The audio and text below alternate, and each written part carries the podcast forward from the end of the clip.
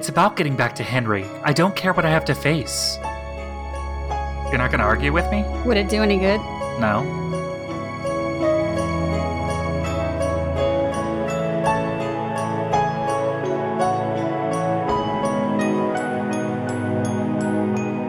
Welcome to Story Broke. Miserably ever after. I'm the cat that broke into school and got elected valedictorian. Mads. and I am the mom who took her child to see Santa during a pandemic. I realized as I was saying that that uh, the valedictorian is not elected, but in the case of this one school, there was uh, that was the case. And and in my defense, Santa went to the library and the library had Santa in a secluded room, only allowing one family in at a time. And I went towards the end of Santa's time there, so we were not exposed to anyone but Santa. Doug. And everyone Santa, you know, and everyone Santa had seen before. Yes. When you expose yourself to Santa, you're exposing yourself to everyone that Santa has ever Santaed with. Yeah. Well, at least he was wearing gloves. ho ho ho my child's my child's hands went straight into santa's beard and santa was like no otherwise he was unimpressed he was, he was like daddy's beard is softer well i'm i'm uh wanting to not think about covid miss because i picked smoking back up and have quit it during the pandemic yeah. i have not had nicotine in four weeks now Congratulations. I hate it. I hate yeah. everyone. I yes. hate everything. Except for me. Now you're okay. Uh-huh. But yeah, this episode was okay. I remember this episode being stronger than it was, and there's a lot of really good stuff in it. Yeah. But the second they get up the beanstalk, I don't know why, but I get so bored. Fair. I get so bored. Um, which it shouldn't be boring, but no, that's just it's, me. It's a lot of banter there's a lot of banter and backstory happening during that. I care so much more for the the backstory than this banter yeah. between between Emma and uh, uh, Hook. I'm just like, just bang already, and I know you won't. It's the banter that while. sailed a thousand ships. Yeah. Yep. I have a joke about that. I have a joke about that. Do you want it now, or do you want it when it comes into the episode? give, give, it now. Let's let's start this off with a uh, with a meh. So so just just for the record, uh, this whole ship of Emma and Hook, Hook is the captain of that ship. Okay. Well, no, see, it makes more sense in the episode. It's because at one point she like jumps into him to save him, and he's like, "Oh, it's about time." See, he's the uh, captain. Oh, oh, see, oh. you ruined it for me. You ruined my uh-huh. only joke. That's the only joke I wrote for this episode. So this has been story broke. Miserably ever after. um, I have several jokes written down, uh, but I cannot read them because this is what my handwriting looks like. Oh, that's a that's great for a podcast. Great visual for this audio format. Yes, I hope you all enjoy this visual. I will post the visual. Look at me Elaine Kibido. I am taking a photograph. Is that my I name now?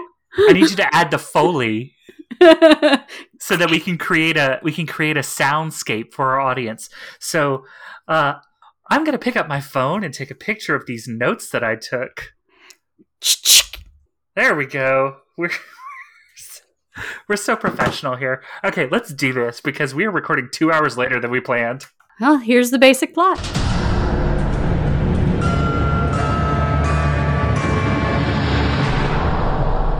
Once upon a time, a young Emma Swan stole a little yellow bug from its parking spot in Portland, Oregon. In the process, she also picked up a man named Neal Cassidy, who was hiding in the back seat as he had also intended to steal the yellow bug parked in its parking spot in Portland, Oregon. The two became a small time nightmare for people who owned things. After stealing each other's hearts, they made a pact to settle down in Tallahassee and leave their life of petty crime behind them. Unfortunately, right before they could embark on their happily ever after, Neal spotted his own face on a wanted poster for a much larger theft of several thousand dollars worth of watches that he took in a job he did before he met Emma. Since his face was now out there, he couldn't safely retrieve them from the bus station locker where he'd stored them. Emma offered to get them, but Neal insisted he didn't want to see her end up in jail, so he'd just abandon them and run off to Canada. Persistent as ever, Emma told him she loved him and agreed to get the watches from the locker for them. She successfully retrieved the watches without arousing any suspicion from the police. Thrilled, Neal gave her one to wear and then left to go sell them off. They made a plan to meet up that night afterward and run off to Tallahassee together.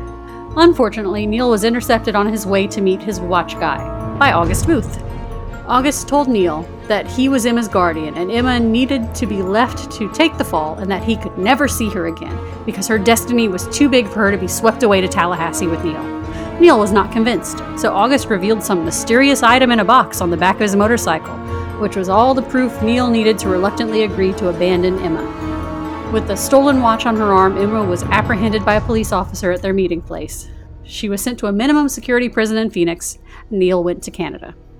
A few months later, August met up with Neal to update him on Emma's situation. Neal asked August to please give her a stack of money and the keys to the yellow bug, which he legitimized by changing its VIN number. In jail, Emma received an envelope with the keys to the yellow bug, just in time to celebrate her newly discovered teen pregnancy. Whoop!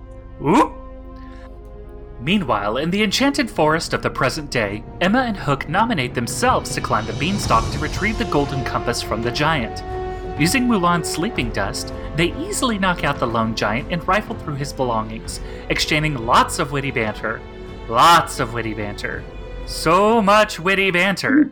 and also this world's history of the war with the giants. They had not yet found the compass when the giant woke up, and through their scuffle, Emma managed to trap the giant with his own tripwire. While threatening him with Jack the Giant Killer's poisoned sword, she learns that there may be another side to the Giant Wars story. She gets the compass from him and spares his life. For that, the giant sees her as more trustworthy than other humans, who had killed all of the other giants, and helps her leave his castle, and also agrees to hold Hook there for 10 hours to give her a head start and get back to her friends without him. Meanwhile, meanwhile, on the ground, Snow White convinces Aurora to try to sleep. Unfortunately, Aurora is plagued with dreams of a red, fiery room with someone else there, the figure of a male, looking at her. Snow White, having also been under a sleeping curse, comforts her, saying she had the same dreams and they will eventually pass. Meanwhile, meanwhile, meanwhile, in Storybrooke, Charming is woken in the middle of the night by Henry, who is plagued by dreams of a red fiery room with someone else there, the figure of a woman looking at him. Charming does for him as he did for Snow White before, and lights a candle for him as comfort, and assures Henry that the dreams will eventually pass, as they did for Snow White. Okay, yeah, okay. I'm sorry. The witty banter thing kind of got under my skin, which is saying something because you I love have, witty banter. Yeah, I have. I have watched a lot of um, a lot of Joss Whedon properties over the years. Yeah, and so I was um surprised by how much it annoyed me. W- witty banter and women's feet. Oh, he really does have a foot thing, doesn't he? he loves to see. He he's like um, Quentin Tarantino. He loves to see feet in bad situations, and I'm just like, buddy, don't like buddy, it. Buddy, don't like it, don't, don't like, like it. it. Don't like it. The last thing I want to see is a woman's barefoot stepping entirely too close to broken glass. Ugh, anyone's like, anyone's barefoot or shattered bones and blood. He likes that one too. Mm, having having walked on like shell gravel as a child, no thanks. So I like um, that. I will say that despite the meanwhile, meanwhile, meanwhile, this episode does keep things very tight. Oh yeah, we stick to two stories essentially, one in the past, one in the present, with the mm-hmm. with the um, supporting tertiary plot of what's happening at the foot of the beanstalk. Not very short. having to take up much time. It yeah, yeah. it's it takes up exactly the amount of time it needs to take up. To- and we literally only go to Storybrooke exactly once at the end of the episode. Yeah. So. And that ties more into the plot of what's happening at the base of the uh, beanstalk than anything yes. else. It supports that. It feels like it's part of that same scene. It's yes. it's good. It's yes. good. Good. I yeah. enjoyed that our Once Upon a Time in this case was uh, in like America. Yeah. and I think that's something that really I did enjoy about this episode structurally. You know, we've done so many, we're in our world and we see something that happened in the fantasy world in someone's past. So now we're in the fantasy world. We have to see something that happened in our world's past, which was really cool. A, a modern day tragic fairy tale. Yes. Which is uh, nice. Yeah, and I enjoy it. I enjoy seeing um, young Emma, though I don't feel like this clearly adult woman I, I don't feel this clearly adult woman really reads at 17. Here's what I figure. Here's what I figure. They wanted us to recognize Neal as the guy from the beginning Yes. of the season. So they couldn't have cast a younger girl and still use the same actor because he already Right. looks 40 and skeevy as hell. Like I love this guy. I love him. He's he's charming. He, I I enjoy the actor, but he looks he looks skeevy as hell in this in this episode. yeah, this show has redeemed him from True Blood for me steadily. yes. I do love enjoy Neal. Neal. Ah, Uh, but he's but- skeevy as hell. he really is. like It thank just has- goodness he, he cleans up nice as we saw Yes. He just has the vibe of like, I don't want to leave this man alone in my house because he's gonna root through the cabinets. He has the vibe of, yeah, I'm gonna steal this yellow bug, but first I'm gonna sleep in it. yeah. Yeah.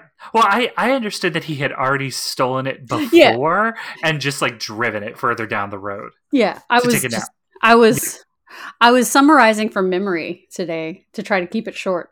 I I also want to point out just like in my notes I, I noted uh, before we even get into the, the what happened in the past how convenient how freaking convenient um the counterspell bracelets are for the plot.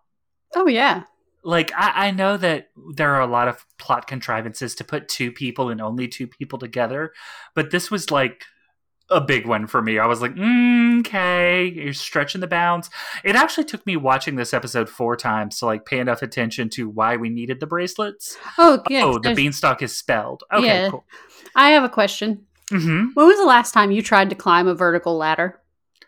A completely vertical ladder. oh god um 2008 Okay, was it easy? it wasn't so bad Could you have done it for multiple miles no without getting winded? no That's my problem with this episode.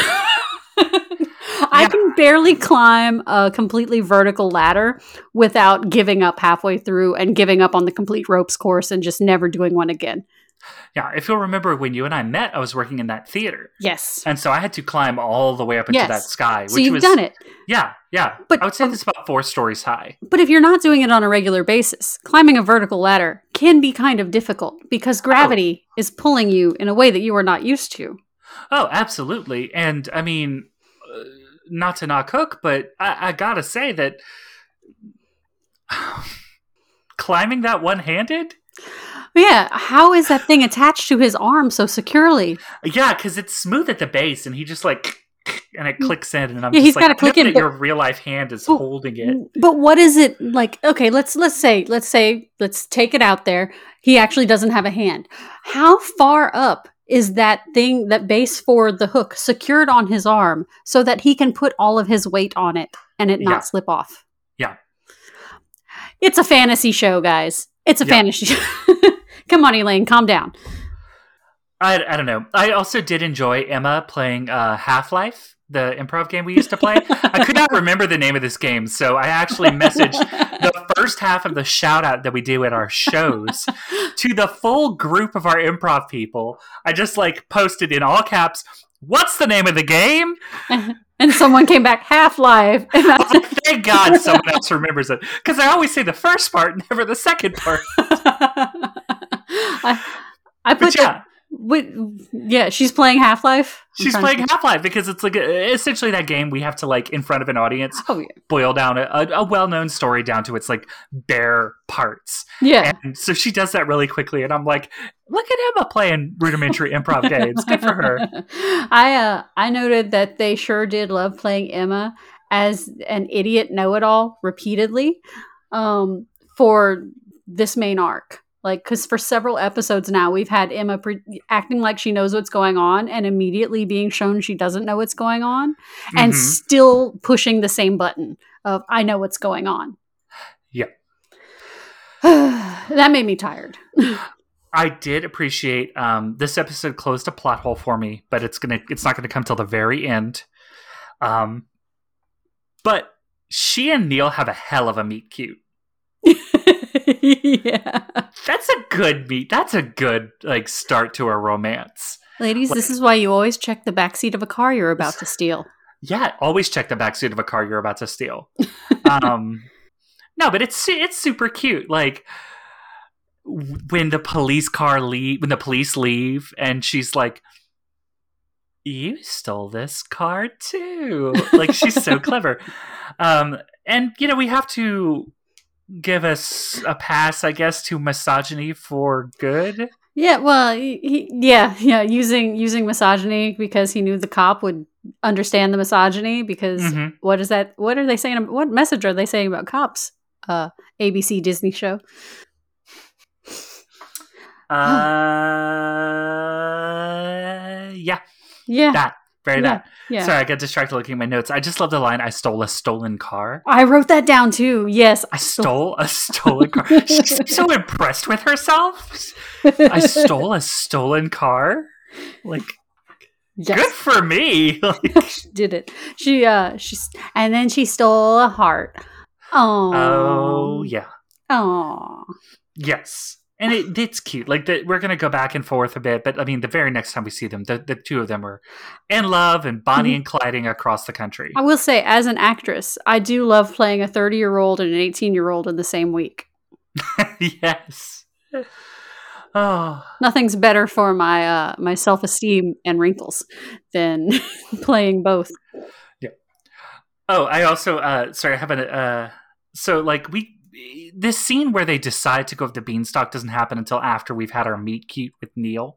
This is why Elaine keeps us on track because I'll like bounce all over the fucking place. Um this is why Elaine keeps us on track because I will bounce all over the place. Yes, Um but I've realized that if I lead all the time, then I talk too much. this is true. It is true. In her head. I don't agree. I don't think Elaine can ever talk too much, except while we're watching a movie that she hasn't seen, because I'm like, no, we gotta watch it. And she's like, I've already figured out the plot.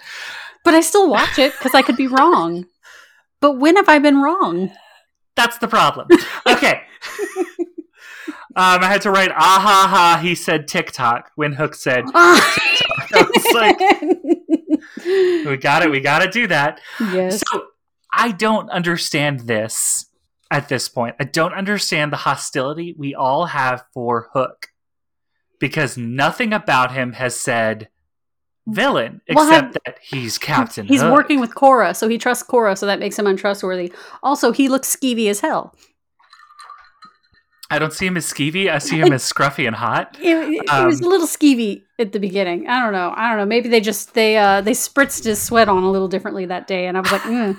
I um, don't know. It's uh, it's also like the way he presents himself as like, yeah, I'm just following t- Cora because she's going to get me to what I want, yeah. and this is That- what I want. And they don't trust him for that. That's And a good me- reason not to trust him. And to me, I'm like, you know what? I don't trust you, trust you, but that is a completely understandable reason. Yeah. So I, I enjoyed the I enjoyed the the line back and forth where they're trying to climb the beanstalk. Is there any, is there anything in that bag that's going to help me with a giant? And Snow White's going through the bag and she goes, "A hook," and Hook goes, "Hey." I don't know. I enjoyed it. or Hook. No, he, she was holding his hook. They hadn't given it back to him yet. Oh, I, I heard the line as, "Is there anything that will help me with the giant?" Or Hook. See, I it could go either way, but it's funny both ways. I don't know. Yes. Hey. Um, is the poppy powder an Oz reference? I'm going to ask that every time an Oz reference comes up. I don't know. I genuinely don't know. Because Mulan has a sack of poppy powder that they're going to use to knock the giant out with, hopefully.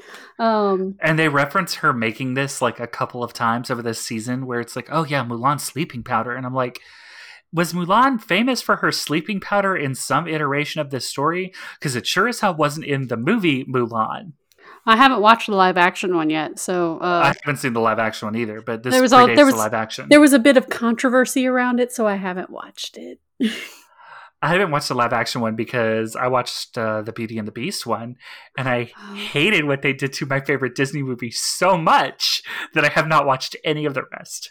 Well, they made that one a musical. They made basically made that one as a scene by scene copy of the the animated one, right? Yeah. They did not do that with Mulan. Well, it was a scene by scene copy, but also they added some extra stuff to make Belle even more special. She's like an inventor now, and she's known for her cool gadgets. That doesn't sound like Bill. Hashtag STEM. I do like Emma Watson though, so I'll give her. I do like Emma Watson, and I do like anything that encourages women to go into STEM. Yeah. But it's a little bit like, okay, this is a choice you're making. Well, if we're going by things that encourage women to do this, this show encourages women to go into local government. Damn, it sure does. Uh, so yeah, they're uh, Speaking of women in local government, hey, we're in the national news. again. Uh, oh, that's right. We have a racist judge. we have a go- racist judge. I'm gonna have to go. edit it because went- it's way too easy to figure out where we are based It went that. national again.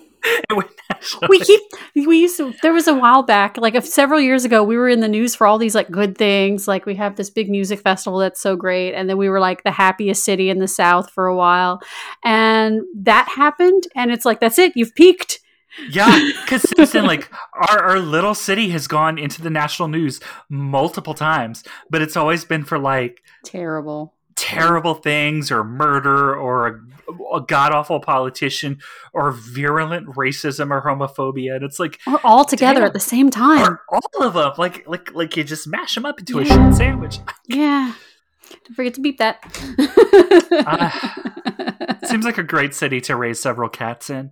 yeah why did we buy property here Why did we? okay. Um. So my next note is Mhm. I, I I'm gonna go off go out on a limb and say this is about the scene where Emma and Neal are breaking into not breaking in they're they're at the uh, convenience store and they're doing their whole thing where he distracts the owner while Emma robs the store. and she's she's uh, acting pregnant Yes, she's acting pregnant. we don't She know goes- she's not pregnant Yeah, we don't know she's not pregnant. yeah Um, but we do see that she's stealing, and then she goes into labor. Hmm Um, and my thought was she is not that pregnant. Look, look, I have seen some pregnant women who look at nine months looked as pregnant as I did at two. I'm just like that. How she can't be that pregnant. Little little thing I noticed whenever he's up at the counter, there's a bunch of named keychains next to him. The first name I saw was Henry. Aw, that's a good little detail. Yeah, the first keychain name I saw was Henry, capital letters, right at the top. And the- That's the keychain, the keychain that he steals for her is a little silver swan. Yes. Um, which made me giggle a little bit because we've seen that keychain on her keys in the Mhm. background of a lot of episodes, which was nice. Yeah, but it's it's like the first time uh it's the first thing that later became a joke for me watching this show which is that anything that emma touches eventually gets a background story yeah, like it, it gets its own backstory yeah. because like there's an episode later on where we get a backstory on emma's coat we just got backstory on emma's bug now we're Yes. getting backstory on emma's keychain Every time, so- every time someone gifts her a set of keys, there's a swan on it. Because when she first checked into Granny's hotel, the room key she was given had a swan on it. But we never did a swan princess thing was that fox studios Well, I mean, it's it doesn't matter who did it; it was still a fairy tale, and they went off of lots of property that wasn't their own. that's Yeah. true I want to point out for a for a couple escaping an actual robbery that had just been committed that blatantly, they sure did hang out in the car and not drive for a while. yeah teenagers I also enjoyed where he's uh whenever they do get to the what they're doing with the motel, the way that they're getting showers and stuff is they're waiting for someone to leave and then before housekeeping comes to clean up, they're staying in the rooms. Uh and so that's whenever Neal says uh we should leave our life of crime and go somewhere. And she goes, like where? Neverland? That's not a spoiler. That's foreshadowing. That is foreshadowing. That's it's good foreshadowing. And not no spoilers, it's foreshadowing. Um I did go back and watch his face for that line, uh-huh. and Does he I react? saw there's a tick. Nice. Yep. Um, Uh, what I really back want. in back in we, we go back to the But- never. but wait. the- But wait, I have to say the cheesy line of the episode that's all melty. He's like, Hmm. but what I really want is you. uh, I hate love and happiness. You hate it. No, it was cute. It was legitimately cute. yeah. Okay, so back back where we were. I will say that the beanstalk, uh, I got full on Walt Disney World flashbacks for the beanstalk. Yes. as they're climbing. The detail of it was very nice, and I enjoyed that. You could tell it's cl- you could tell it's cloth. You can tell it's cloth, but from a distance, heck yeah, that's a beanstalk. It looks like it was I- made by Disney. Yeah, I was gonna say I really like the beanstalk prop. Um, I like how it was done practically Mm-hmm. because there is some Yes. CGI that's done later in this episode Yes. that looks really bad, and I'm we're getting to it, so I'm gonna wait. I'm gonna ah, I'm just gonna say it.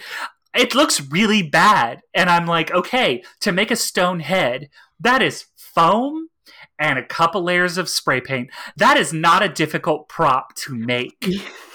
And make it look good on camera. yeah. I can do that with a budget of nothing. You like, could do it twenty come bucks. on, come on! I'm so ex- mad. Yeah.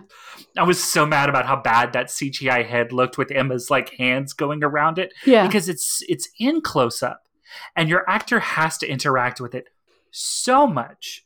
Why not do that pr- with practical effects? Just make one It's- part of it. So inexplicable to me. I'm sorry. Anywho, uh, what I wanted to say was that um, we do get a nice scene of Snow White and Sleeping Beauty Yes. at the, the the base of the beanstalk, and it's actually one of my favorite scenes with Snow White. I think this season because it's where you get to see her being motherly Mhm. for the first time. And Yes. it's not at Emma. Yes, like, someone letting but- her be motherly. But it's she gets to be motherly as Snow, which is what she wants. Mhm. Because as much as like I think we take this from Emma's perspective a lot because the story feels like it's from Emma's perspective. Yeah. that Emma wants to mother her, but Emma uh, uh, Emma's an adult. Snow wants to mother her, but Emma's a full adult, Yeah. and we're like, leave us alone, Snow. But when we get to see Snow do that with another character. In the case of Sleeping Beauty, we get to see that you know she has this incredible pain and loss. I mean, I, I'm not a parent, but imagine the pain. Uh, I'm sure oh, I can. Not No, I cry every time. I cry Like, every time. Yeah, your child is like suddenly an adult and doesn't need you and doesn't want you. That's- That's I- hard. Look, my, my son is like already lined up for his first job interview. He's grown so fast. So it's already very hard. Like that's tough. And Yes. so I, I really enjoy this scene, and it's played so perfectly. The way she Mm-hmm. delivers that, um, there's no one else for me to take care of. Yeah. She says something along those lines. Oh, it gets me. It gets me so good. Who else do I have to take care of? Something like Ginnifer that. Goodwin is so good. I do love Ginnifer Goodwin. I love her so much. Uh, I I like that. Um, you know, she's telling she's telling Aurora how Prince Charming helped comfort her through her night terrors by lighting a candle and like Mhm. comforting her. And Aurora's like, he does sound very charming, and they appreciate charming together. And I thought that was a very sweet princess connection there. Yeah, and I, I like that we get the um. That's our second like dream reference Mhm. of the episode because we also had the dream catcher in the room that Emma and Neal had broken into. Yes. and like I feel like it's they're very clearly building up to something, but not in a way that interferes with the plot or feels too heavily telegraphed. It's just this nice little, uh, nice little echo through the script that we get to experience as an audience, and I really enjoy that kind of storytelling. Yeah. I, I think that that's when this show for me is often at its best when they do things like that. So I really like that. And I think that's mm-hmm. why, like, in retrospect, I'm like, oh, I love this episode because I think about these moments. yes. and I like the banter as we climb up the beanstalk. It's just that when we have seven scenes in a row of banter between these characters, it starts to wear on a they, person. they they consider the most important part of the story Emma's backstory, and the banter is there to set up what we see in the backstory Mhm. a lot of times because she's denying having ever been in love, um, Right. and we're seeing that she's full of it. Yeah, yeah. Um, Emma and Hook get to the top. Yeah, and after Emma has previously denied getting to the top of the tower, after Emma has denied previously being in love, they get to the top of the beanstalk. And they're still not winded enough. They're still not winded enough. Their arms are not jelly. Their arms and legs should be jelly.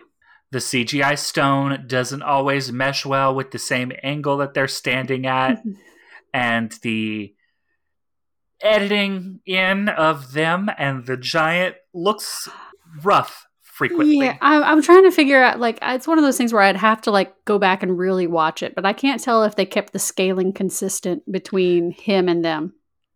No, Okay. It's really not. Um, he shrinks immediately after we get the sight gag of his entrance, Okay.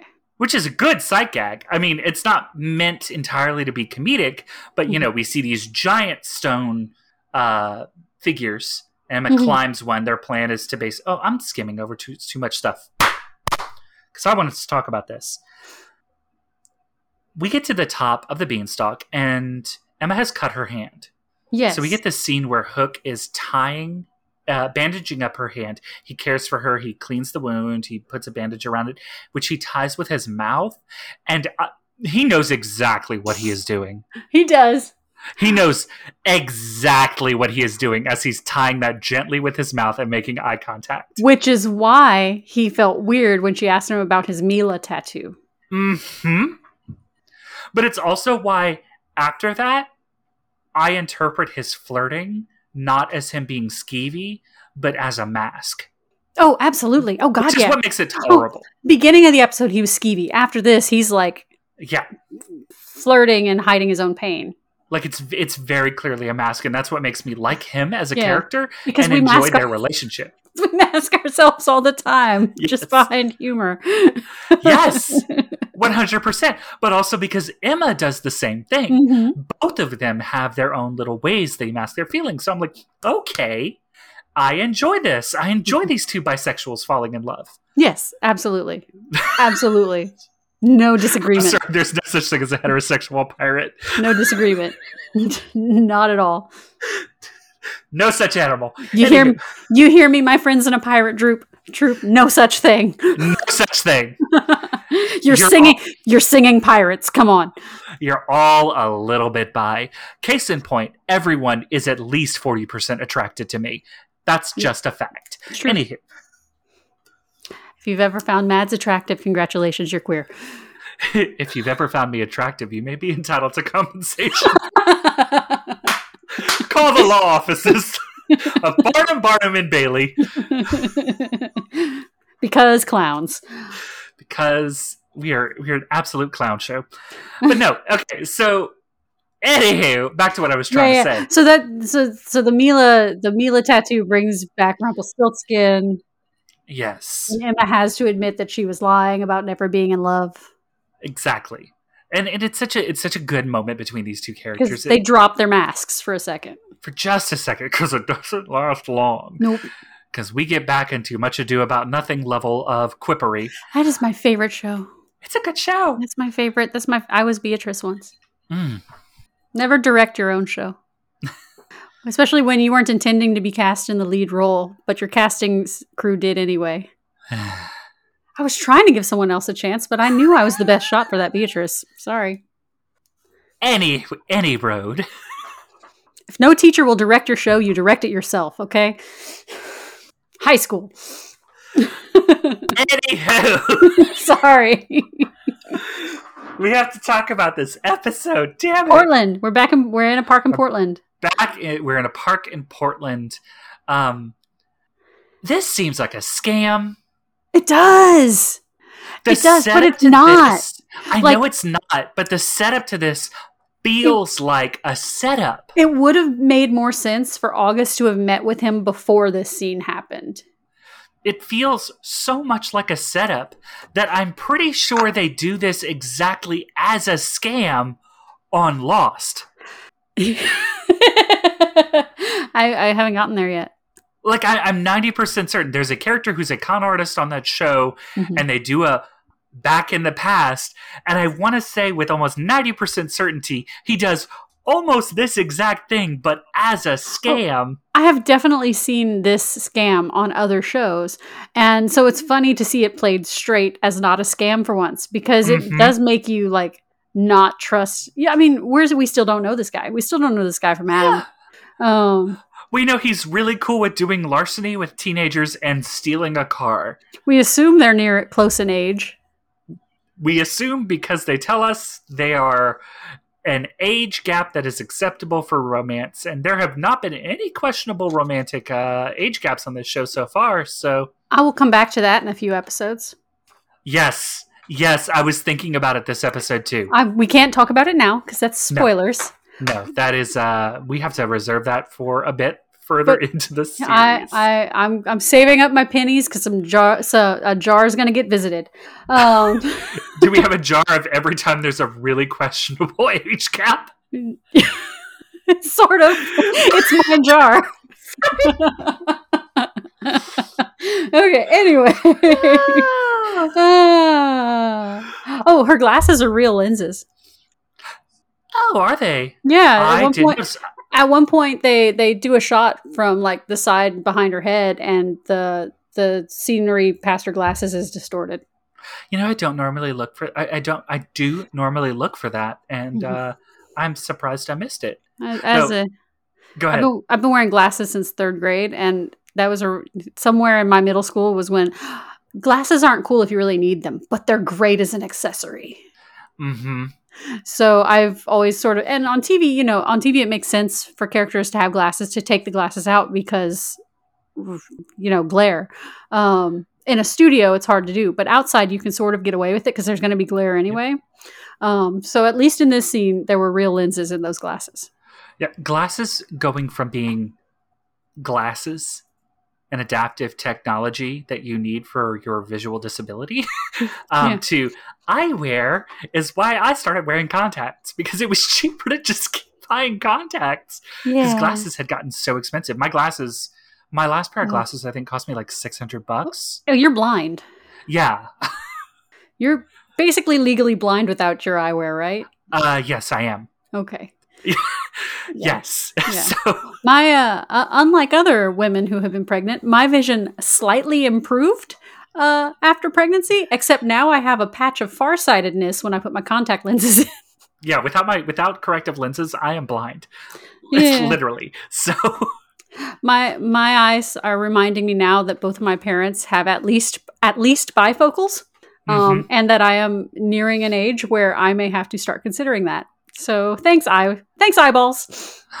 Thanks, genetics. So so yeah, uh, so yeah, this not a scam that sounds like a scam. Uh, she It seems like a scam. seems so scammy. So he hid these things in a locker at the bus station, and he can't go get them now. He's got to run off. If he tries to get them, he'll be caught because his face is on a wanted poster because he went to the post office for something, as one does, Right. as one yeah. does. Uh, and that's where wanted posters are. They're there in the front of Walmart. Um, oh no, front of Walmart is missing children, or they used to be. I don't know. They're just Oh. out there. Well, the the pictures of them are I'm sorry. I don't know why. Missing children just you said- hang out in the front of Walmart. yes. I was like, I don't know. I grew up in I grew up in East Texas, so it was just like hey, honey, people I'm, selling quote unquote purebred dogs. I'm going. To, I'm going to Walmart. You want me to get anything? Yeah. Can you pick up a street urchin?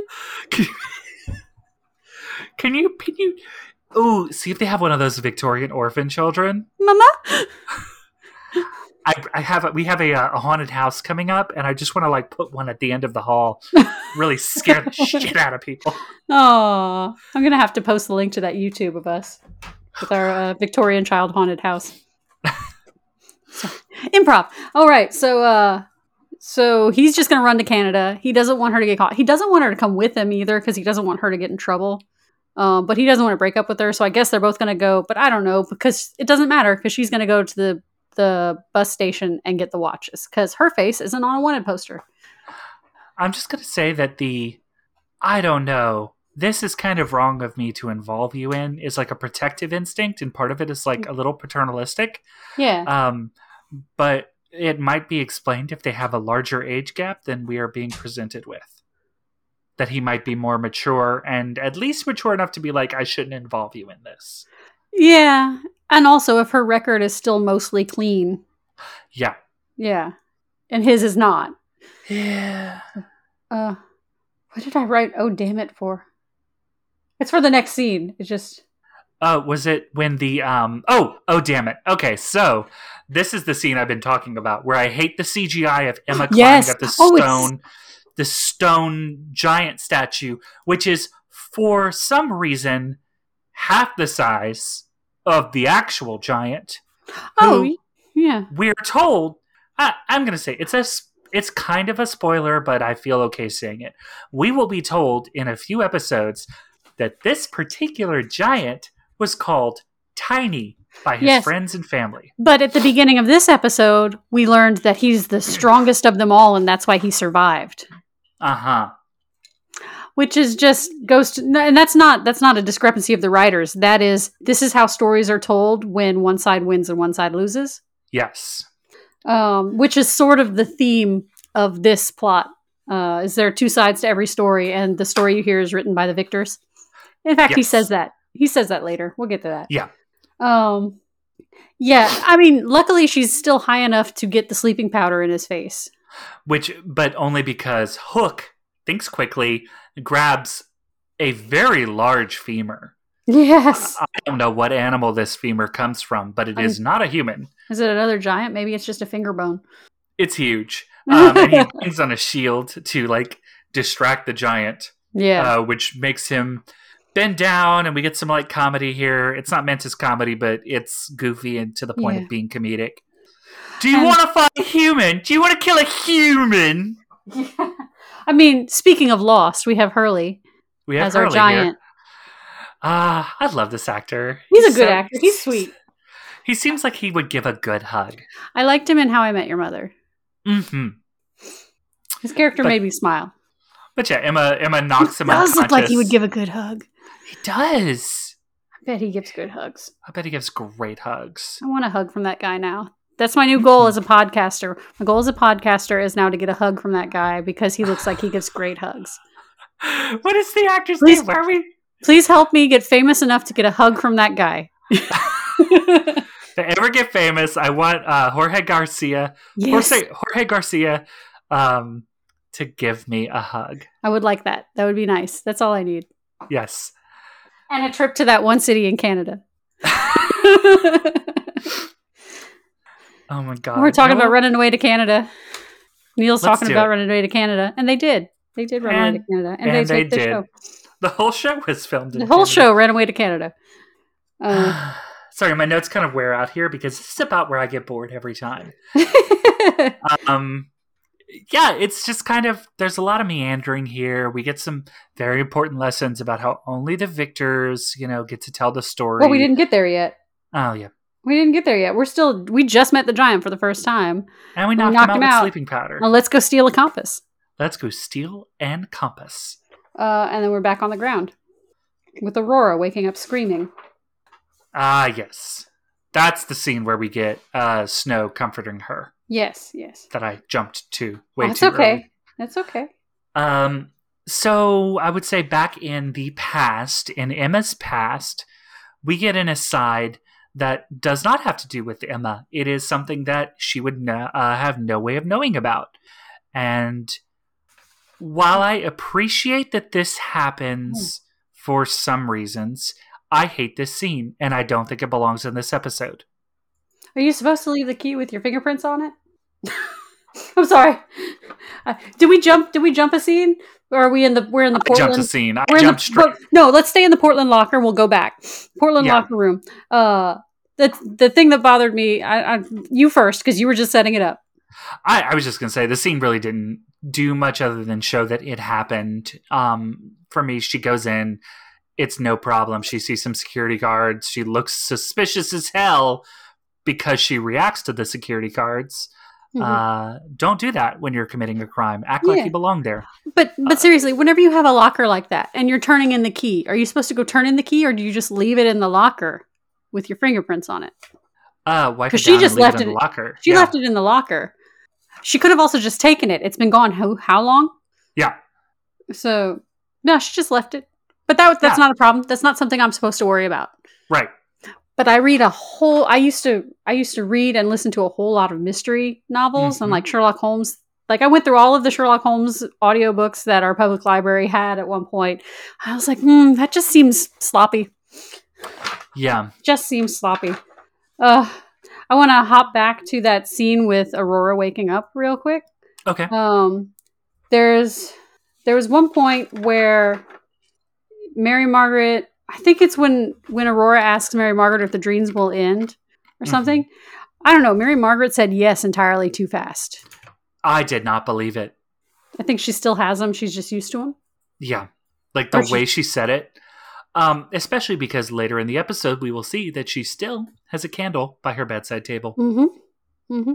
So yeah, she said they. That's probably an intentional. She said yes too fast. Mm-hmm. That's. I'm going to say that's intentional. She's just trying to be comforting right now. yep. So Like I choose to read that as mhm. that.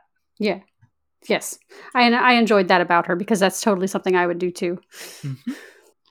Uh, and She's then just we, lying to make people feel better. yeah, don't we all? Eh, sometimes. uh, so so we have uh, a whole scene of Hook and Emma wandering, and Hook trying to figure out how he can take Gold home with them, um, while Emma's actually like doing her work, looking for a compass. But it's like, eh, let him steal. He's a pirate. Like, why fret over this? Mhm. There's Yeah. a lot of gold here. Steal Oh. from people that have a lot of money. It's always morally correct. All they need is right in front of them. He's not talking about the gold. Ooh. Eyebrow waggles, Wag- Oh. waggly eyebrows. Uh, I think the the the most uh, moment for me of this whole sequence was when Emma saves him from the tripwire trap. It's about bloody time. It's it's too That's much. I That's when I wrote. Hook is the captain of this ship. it's too much. Like her grasping onto him doesn't read very genuine to me. Mm-hmm. It's very awkward. It feels like a director I mean, problem. um, like the director didn't give her a good. I, Let's be fair. Emma's pretty awkward. Emma's pretty awkward. However, you could be very Disney Mhm. and more overt if she had actually knocked him onto the ground and landed on top of him. And then we would have gotten that Nala Simba scene. And we've actually done this in a lot. It in a lot. They do this in a lot of Disney movies. Of they like, do it in this one. They do it in this one. Like, I'm why sure not? Snow and Charming have that. Snow and Charming have that. Why not have that? It would look less awkward. Yeah. Except for then you would have to do a close up of the floor. And the floor is CGI. yeah. The entire set is CGI. Yeah, we do end up with some floor shots in this one though too. And it looked bad. Yeah. Well, they have multiple CGIs going there because she's also much smaller. It comes, you know. Yeah, yeah, yeah. Um, yeah, that's where I wrote Hook is the captain of the ship, and I was very proud of that joke. Thanks. You did a good job. It's funny. I get it now. I didn't get it at first. Out of context, it makes no sense. Um, In my defense, like I ate an edible at like noon, so I think I might still be in my system. hey, you should edit that out. Those aren't legal here.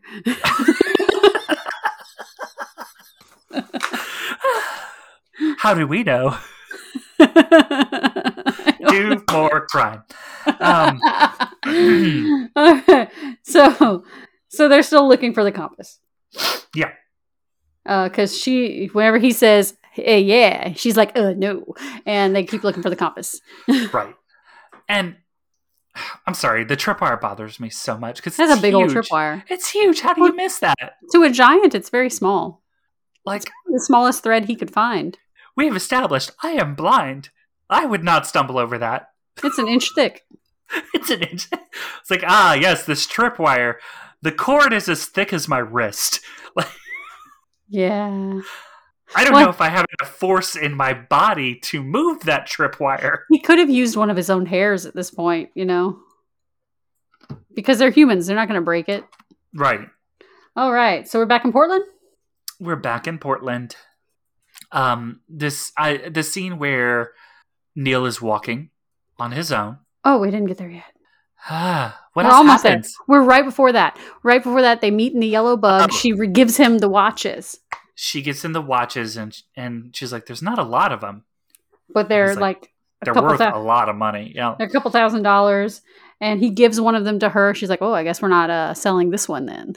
And, which is uh, once again feels like a scam. sure does. Not an intentional one, but it sure does work out that way. Feels like an intentional setup. Yes, it does. It does feel. That's why it doesn't make sense. It doesn't make sense to me that he talked with August after this. Exactly. That's what I'm getting into with that scene. That's why I keep trying to get to that scene because This is out of- so much. This is out of order. yes, this is out of order. yeah. So I guess we're keeping this one. Well, how could we not? Look how good it looks on you. It is a bulky man's watch on a tiny, tiny girl's wrist, and that works for some people. Yep. Yep. I don't think it worked on her, but hey. It's like in like the early '90s, and I also didn't 80s. like those frames on her, but that's a personal choice. I, I like the frames on her, but it, I was gonna say the bulky watch on her made me think of like the late '80s, early '90s, where you had a lot of these really like thin women wearing oversized men's button-down dress shirts. It was that kind of effect. I don't know if that ever ended. Really, yeah, uh, it's definitely back now. Hmm. Oh yeah. Uh, I don't know. There's something about it that's just like it's meant to read. Look how tiny I am because I'm wearing this big bulky thing. I mean, I got tiny wrists. I don't need to do any of that. uh, so, so he's like, okay, this will help you meet up at our appointed time, nine o'clock. See you at the place. And he runs off to go sell the watches to so that he doesn't have them anymore, except for that one. Except for that one. That is just like a young person dumb mistake to make, I guess. And oh, hey, Lila. My cat's here. I heard. she, that means she barged in. She sure did. The kid's asleep in the next room. Uh, but uh, so he takes off and a shadowy figure, and he thinks that he's about to get arrested. I guess. Mm-hmm. Um, but instead, it's it's Pinocchio. Yep, it's August. Hello, Blue Eyes. I hate this scene. I hate that he's here. Uh huh. I had I got confused by the time real quick, yeah. and I was like, wait, he was looking for Emma, but I thought that they found him off. But it we get into that. We we have to make some assumptions a little later in this episode. I was very confused by the timing of it all, um, but it made sense later in the episode once I thought about it really hard. Yes, little hi. And so here's my thing. This is why I say this episode would have been stronger if we did not have the August scene right now. If we got the August scene later in the show and they didn't do the mysterious box Instead, the mystery was why did Neal set Emma up? Yes. Because then, that's what Emma believes. Yes. Emma believes that Neal set her up. Mm-hmm. Why not let us, the audience, continue believing that yes. instead of making us wait, I want to say four or five episodes yeah, more I agree. with knowledge that our protagonist doesn't have? Yes, I agree. I agree that this part of this backstory should not have been in this episode. Mm-hmm. I agree with it's, that entirely. It should have just ended with him leaving and uh-huh. her getting arrested. Yes, that that is what I mean. Like I'm cool with them having that scene eventually. And then, and then her getting the keys to the car and not knowing why. And then we come back later and realize that there was also supposed to be a whole bunch of money in that envelope. Yep. And the envelope's from Phuket. Mm-hmm. Who do we find in Phuket later? Hmm, or earlier? Who did we find in Phuket? It was Pinocchio. Pinocchio took the money and ran. Yep. He's not a good. He's not once again not a good person. Uh, yeah. Well, we haven't seen we haven't seen what he did with the money yet. No, he ran off to Phuket. Yep. But, but, we know no because remember he was talking about how he woke up in Phuket one day and his his wood was le- his his leg was wooden his wood was legging. Yep. Uh, his his his wood was legging. His wood was legging. Oh man. I know. It's it's convoluted and it feels. I have a personal rule of rule where I don't enjoy seeing, and I, I don't think it's like hard and fast, but I think that a lot of people would follow this. I don't like it when the audience knows something that the characters don't. It's the murder mystery for, all over again. Yeah, for more than the length of an episode. It's the murder mystery all over again. It wasn't interesting because we all knew what they didn't the whole time. So it wasn't exactly. interesting for us trying to watch them figure it out. It's not fun. Yeah. It's not entertaining and it's frustrating for both your audience to play or uh, to watch and your actors to play. Yeah. It, yeah. It's it's just not entertaining, and it, it feels like I don't want to say like you've broken a cardinal rule, but it, it's very much in that vein where I'm like, come on, y'all. Yeah, I do like how uncomfortable Neal was during that whole interaction, um, because whenever August started talking about like magic and stuff like that, he was like, he knows. We don't know Yeah. that he knows. We oh, that's a spoiler. I'm sorry, but I like Yeah. how uncomfortable he he was. says, "Do you believe in magic?" I like his response of, "I get the impression you do." Yes, yes. I like how uncomfortable he is. it's very We'll hard. This is why I sort of am sad that I watched ahead during my maternity leave because I liked being like not remembering what happened next. Yeah, very. I, I feel that. Um, luckily- also, Yeah, it this- allows us to make these up. Sorry, no, no, go ahead. I feel like I'm too talky this episode. Luckily, it makes us. It helps us to make these observations like this, where we can say, "This she, this scene shouldn't be in this episode." It should come later. It would make more sense later. Like whenever we do get introduced to this character later, to then see him going back on what happened on his side of the story, that would Yeah. make more sense. because we now know who that man is from the beginning of the season. Yes. We now know that that's Neal. Yes. We know. But it would be more interesting to not know why Neal betrayed Emma and then have him come see back. Neal and then yeah, come back. She's and- so mad at him whenever she sees him. She's going to see him again later. She's so Right. mad at him when she sees him. And it would be interesting then, while she's working through her forgiveness of him, to see what happened exactly. exactly. That would be a better. That would that would be a better storytelling. It would be better storytelling, not just for this episode, not just for that episode, because we'll talk about that episode when we get to it, but also these two characters' relationships arc as a whole. It's Mhm. just it bothers me. It, Yeah. bothers me so much. Yeah. I feel like I'm like way too in the nitty gritty on the actual storytelling aspects of this story, but this is a critical episode. It, it, it's their fairy tale. Yes, So- this the the events of this episode have ramifications for everything else in the plot. Mhm. All of Henry existing, Yeah. Yeah. All of Emma's issues with not trusting people.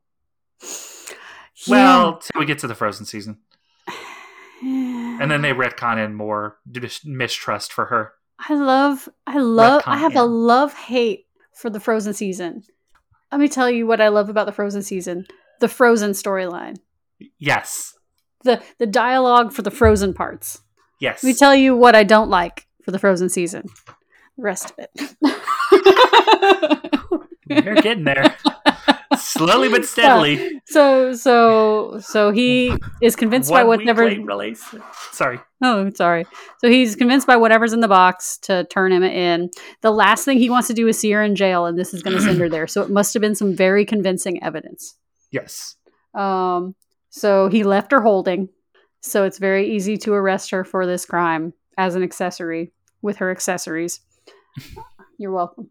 Um, and I wrote. I wrote, damn, August, couldn't he have broken up with her normally? Oh man, Can, maybe I should title this episode that accessory to the crime.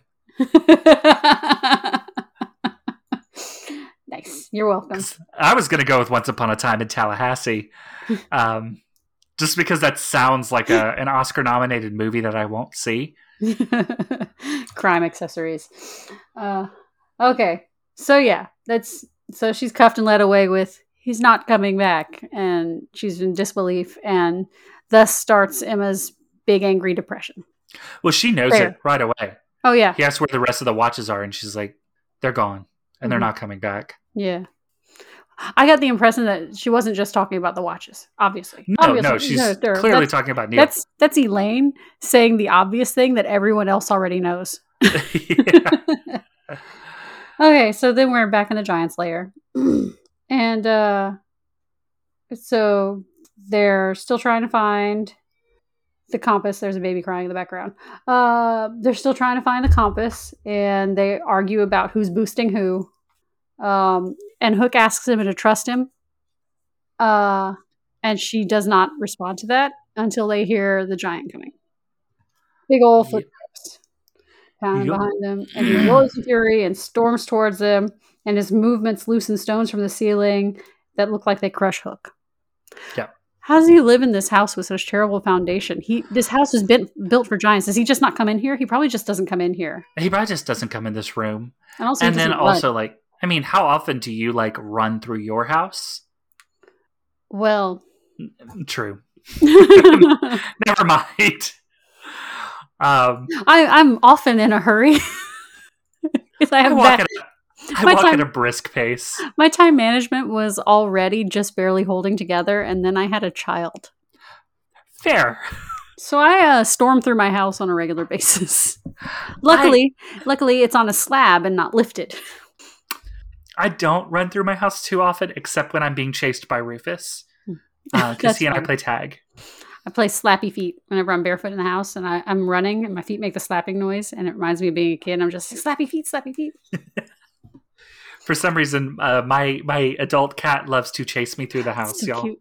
Lila does it too. It's a cat thing. It's totally a cat thing. He's just like, let's play tag. It's very cute to watch uh, six foot tall Mads giggling across the across the house with a little cat loping after them.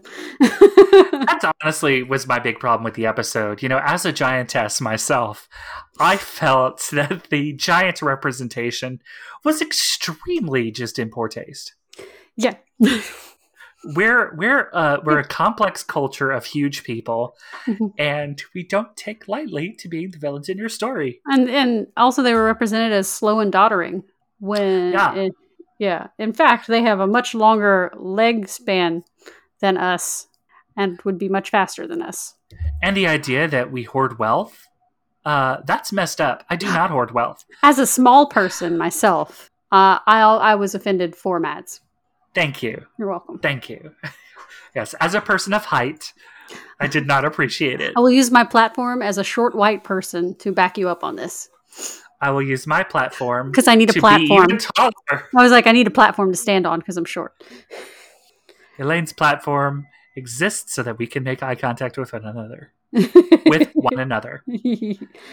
oh, so this is where I started having size continuity questions, um, but more in the next scene. The next scene. mhm. Because it's up and down, man. So, so, so we're at.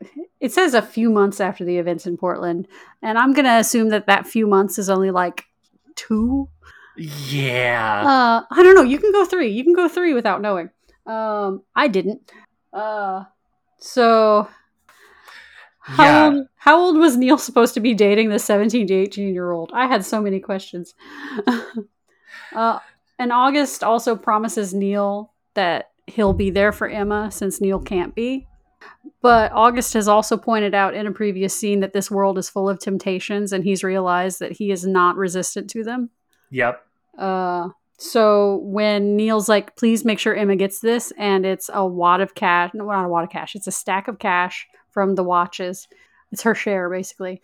And the keys to the yellow bug, which are totally legitimate now because he got it a new VIN number. That's not, How that works. I mean, I, I wouldn't know. I've never stolen a car. I don't know how you legitimize a stolen car, but apparently it's by stealing someone else's inactive VIN number. It's like, no, you didn't make it legitimate. You laundered it. Yes. Yeah, you, You- you made it untraceable. yes. Uh, so uh, yeah, August promises he'll be there, but then he sees that stack of cash, and he's like, Emma doesn't need that. I'm like, well, just dear, take it.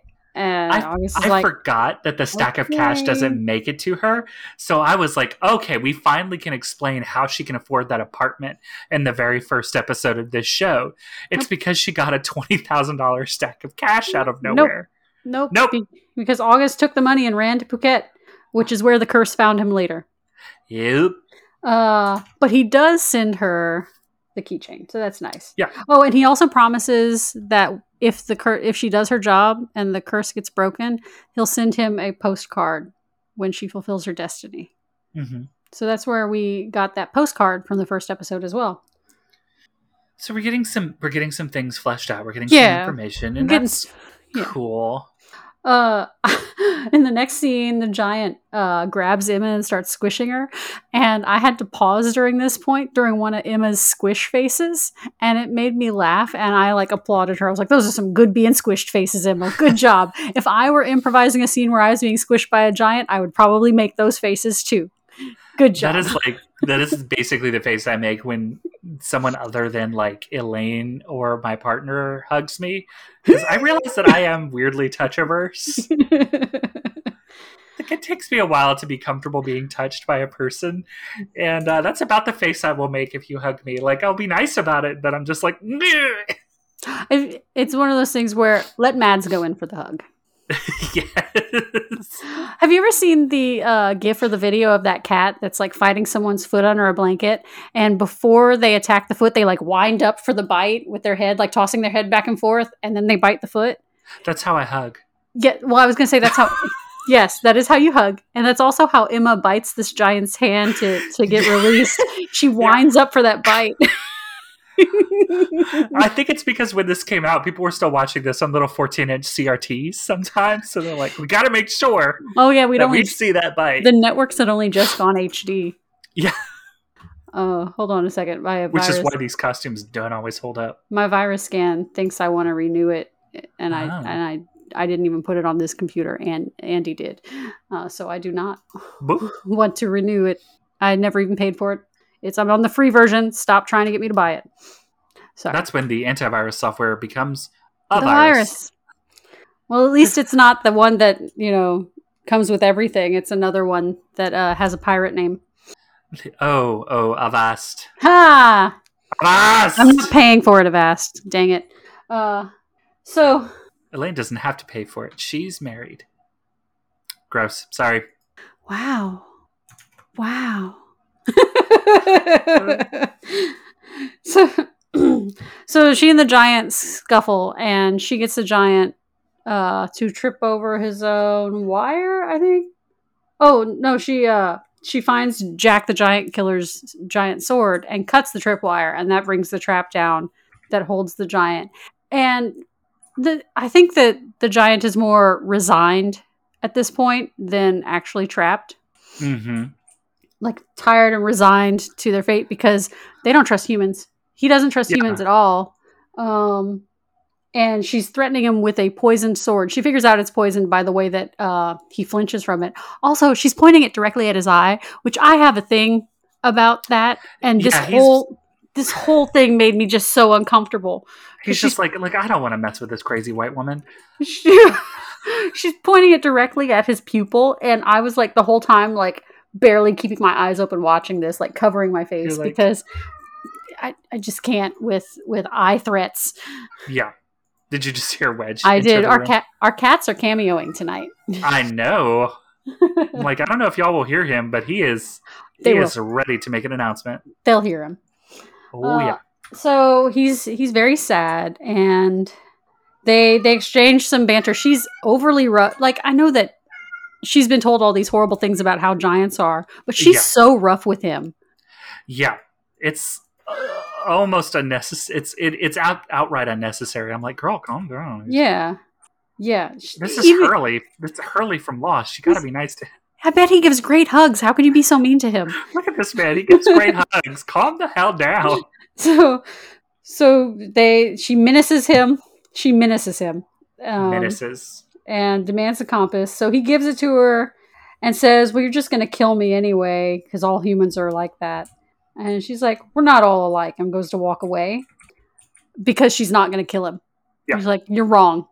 And walks away, but she says you're wrong while threatening him with the sword. So her words and her actions do not match. Yeah, you're wrong. You're With wrong. I'm going to threaten your eye.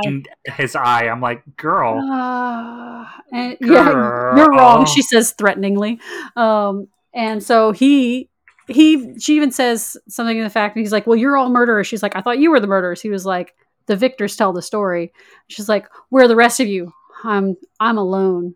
And that's very sad. Like he says it very sad. He's all alone. The and, victors uh, tell the story. yeah, the lives, victors- who dies, who tells your story. Apparently, some jerk ass humans. Yep.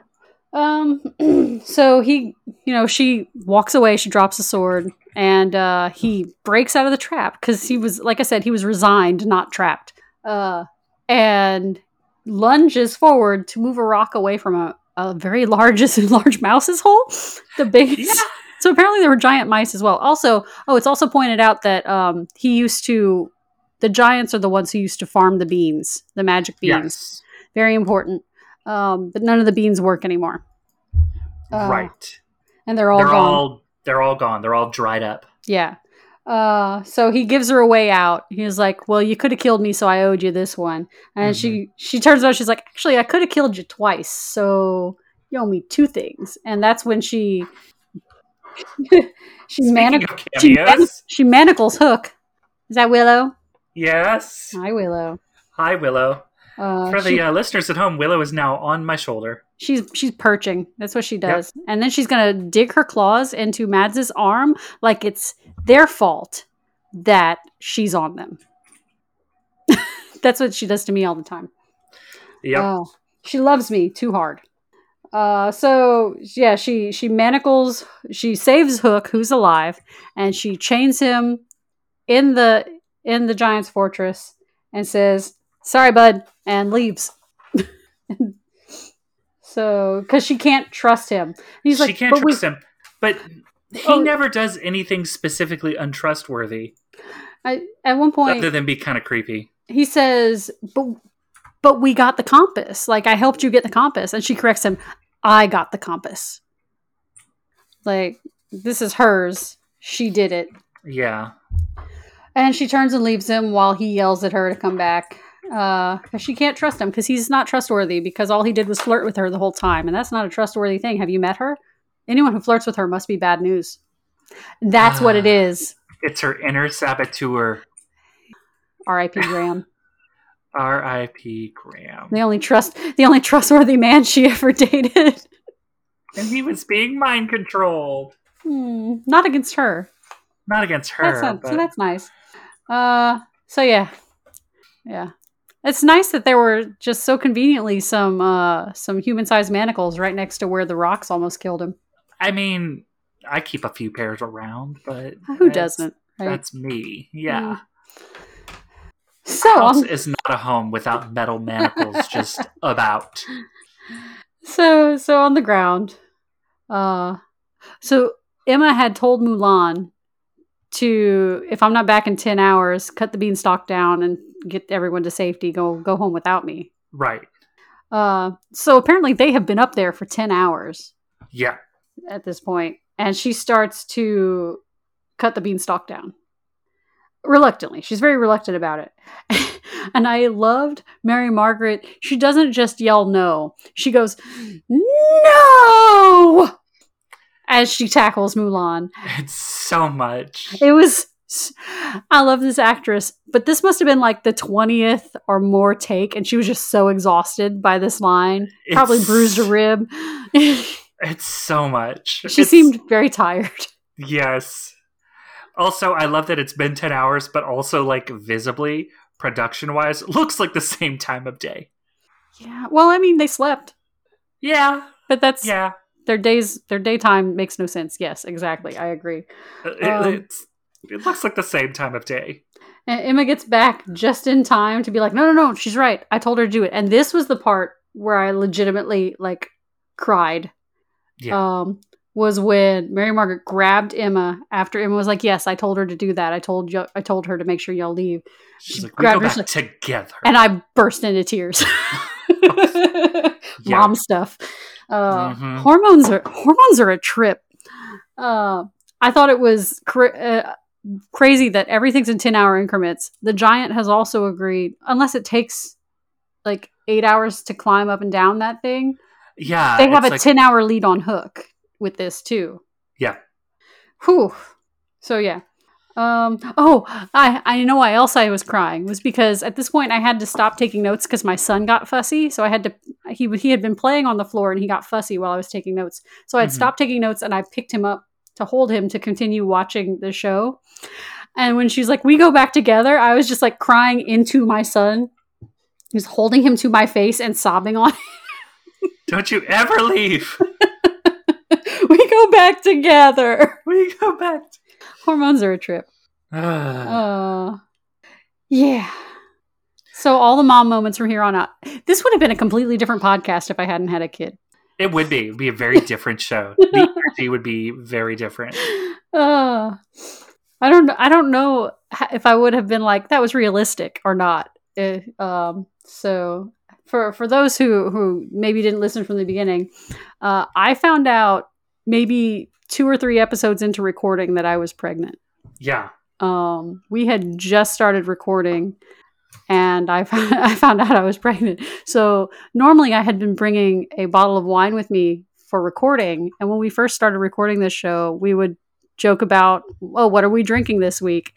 Yeah. And about two or three episodes in, I show up to Mads' house and was like, so there's no wine. And here's why. You and there was excitement and crying. yes. I had to make sure you and Shane were both in the room so I could tell you both at the same time. Uh, yeah. Yeah. So and it's been it's been a whole ride for me to to go through this experience with these characters discovering their momhoods. Yes. So anyway, in a jail in Phoenix, Anyway, in a jail in Phoenix, uh, discovered something interesting about herself. she has a car. Hey, yes, that Ooh. the most important thing she discovers in this Uh, scene. Uh, You get a car when you get out, and a baby. Congratulations! Oh my And, god. she had like she had like meh delivery about it. Like the the guard's seen it all. This isn't the first pregnant chick she's had locked up. Was And- what's the line from Chicago? Is like the, the first one of our girls to get knocked up. This Yep. is not the case. Yeah. So so that's why I'm like it says a few months later. I'm thinking max 3 months. Like she may have she may have It contributed it may have been like been long. yeah, it may have she may have contributed the the missing signs, the signs that something was off to stress because she was in a stressful situation and she was depressed and if your eating's off that can mess with your cycle as well. And so I guess whenever it didn't it still didn't come back and she was feeling gross, she may have taken that test. Well, and I'm trying to think about the math of it because She was locked up for she was in there for 11 months. She was in there for 11 months. She gave birth to Henry while she was in jail. Mhm. Henry is 11 years old. She is 28. No, remember, no, no, no, no. On her 28th birthday, he was 10. Okay, he was 10 on her 28th birthday. So she was she was uh Okay, okay. That that makes sense. Yeah, yeah, yeah. I'm like so it has to be early enough into her being put in prison to be 18 when she has the baby. yeah, so she was When she has Henry. she was either 18 or almost 18 Yeah, when she I, had sti- the baby. I do think sometimes that we think more about But- making these ages work and this timeline work than the Mhm. authors. Yeah. I think that she must have been 18 when she had him because she wasn't sent to juvie. She was sent to a low security prison. yeah. So she was 18 at the time she was locked up. And she didn't do a crime bad enough to be 17 and not sent to juvie. Yeah, You know what yeah. I mean? Like, She was an accessory to a grand larceny. Yeah, she was accessory to stealing some watches. It's Yeah. not like, you know. Uh, they had a very good cut to Henry right after the pregnancy test reveal. Mhm. Um, and it's him waking up screaming. Yes. And we have slappy feet. We have slappy feet down the stairs. As, uh, as as charming charming is letting Henry sleep in the bed downstairs, which, you know, probably reminds him of Mary Margaret, so he probably sleeps better in the guest bed. yeah. Um and, and Charming gets to be a good dad. grandpa. Well, but good grandpa. But yeah, he gets to he gets to parent. yeah, they both get to have, be parents to, to people this episode, which is nice. Yes. Um, and Henry's having the same dream as Aurora. Ooh. uh huh. What could it mean? What could it mean? We get to see the sweet candle comforting in action because he it's like his immediate reaction. Like he doesn't even hesitate. He just immediately lights that candle that's next to the bed because that's Right. what it's for. And that's what makes me think that she still has the nightmares because there's a Mhm. candle right there. Yes. And, And- I mean, maybe it's a comfort thing. You know, Yeah. I I have bad dreams and I have night terrors, and or have for a long time. And even though I'm not affected by them to the degree I was, the things I have on hand for comfort are still there. So Mhm. Yeah. maybe it's that sort of situation. Yeah. It's it's always like if you if it's something that happened on a regular basis, it makes sense to leave it there just in case it happens again. Yes, Yeah. Uh, and that's this episode. that's this episode. Uh, I would like to point out to our viewers that we are both wearing maroon today. Hey, yeah, we are. uh, and our hair is doing a similar wispy thing. Sorry, my energy was a little weird this episode, but no, uh, you're all good. We're a week late. Yeah, I think that's where I was at. Hey, I was like, oh I'm god, gonna- so here- late. We got to get this out. Here we are. I wanna I wanna point out that at the very beginning of this season, Mads made a commitment that the episodes are going to come out on time, and then I completely derailed Mads's commitment with my own bad time management. You have a baby. You have an infant. You are raising a small human. So, so just so everyone knows, this is my fault. but I, yeah, I will say we are recording this on Saturday, December 18th. So there's your timestamp, audience. Um, it is not me being behind on editing unless this doesn't come out on Monday. yeah. I, I didn't mind too much um, that you weren't able to record because it did give Shane and I some time to play uh, Final Fantasy XIV, the hit MMO from Square Enix. Mads, they don't pay us. No longer includes the free trial. Look, I was going to say that I had to pay for it after a month. I didn't get to get to level 60 before they, you know, everyone was telling me get to level 60 and it's free until then. I was like, no, I had to pay after month one. So, so. well, they got rid of the free trial. Yeah, but it's been, what, two years? well, me? the game has been, uh, the game has been so popular that they cannot keep the servers up and people cannot get into the game. So they have canceled the free trial and suspended all marketing for the game and stopped all digital sales of the game. Wow, right before Christmas. Right before like that's how things have been. On Shane and my server where we play, I usually have to go and log us in hours before we play. Mads. Hmm. Mads, let's finish the episode. Let's finish the episode. I like talking about video games. So, best so what's our episode? Best dress oh, rating, rating, right? Do we? Do oh, let's do best dress, first. Best dress yeah. first. Uh, for me, Hook. I like his pirate outfit. I like his yeah, recurring pirate we, outfit. We really don't have any new outfits except for '90s Portland, which, eh. Uh, yeah. Um. So neither of them does much for me.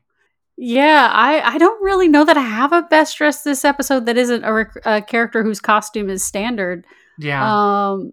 I enjoyed the details of the giant's costume. Um, I do want to give. It a, reminded me of Rennie's, but everything yeah. in the show reminds me of Rennie's.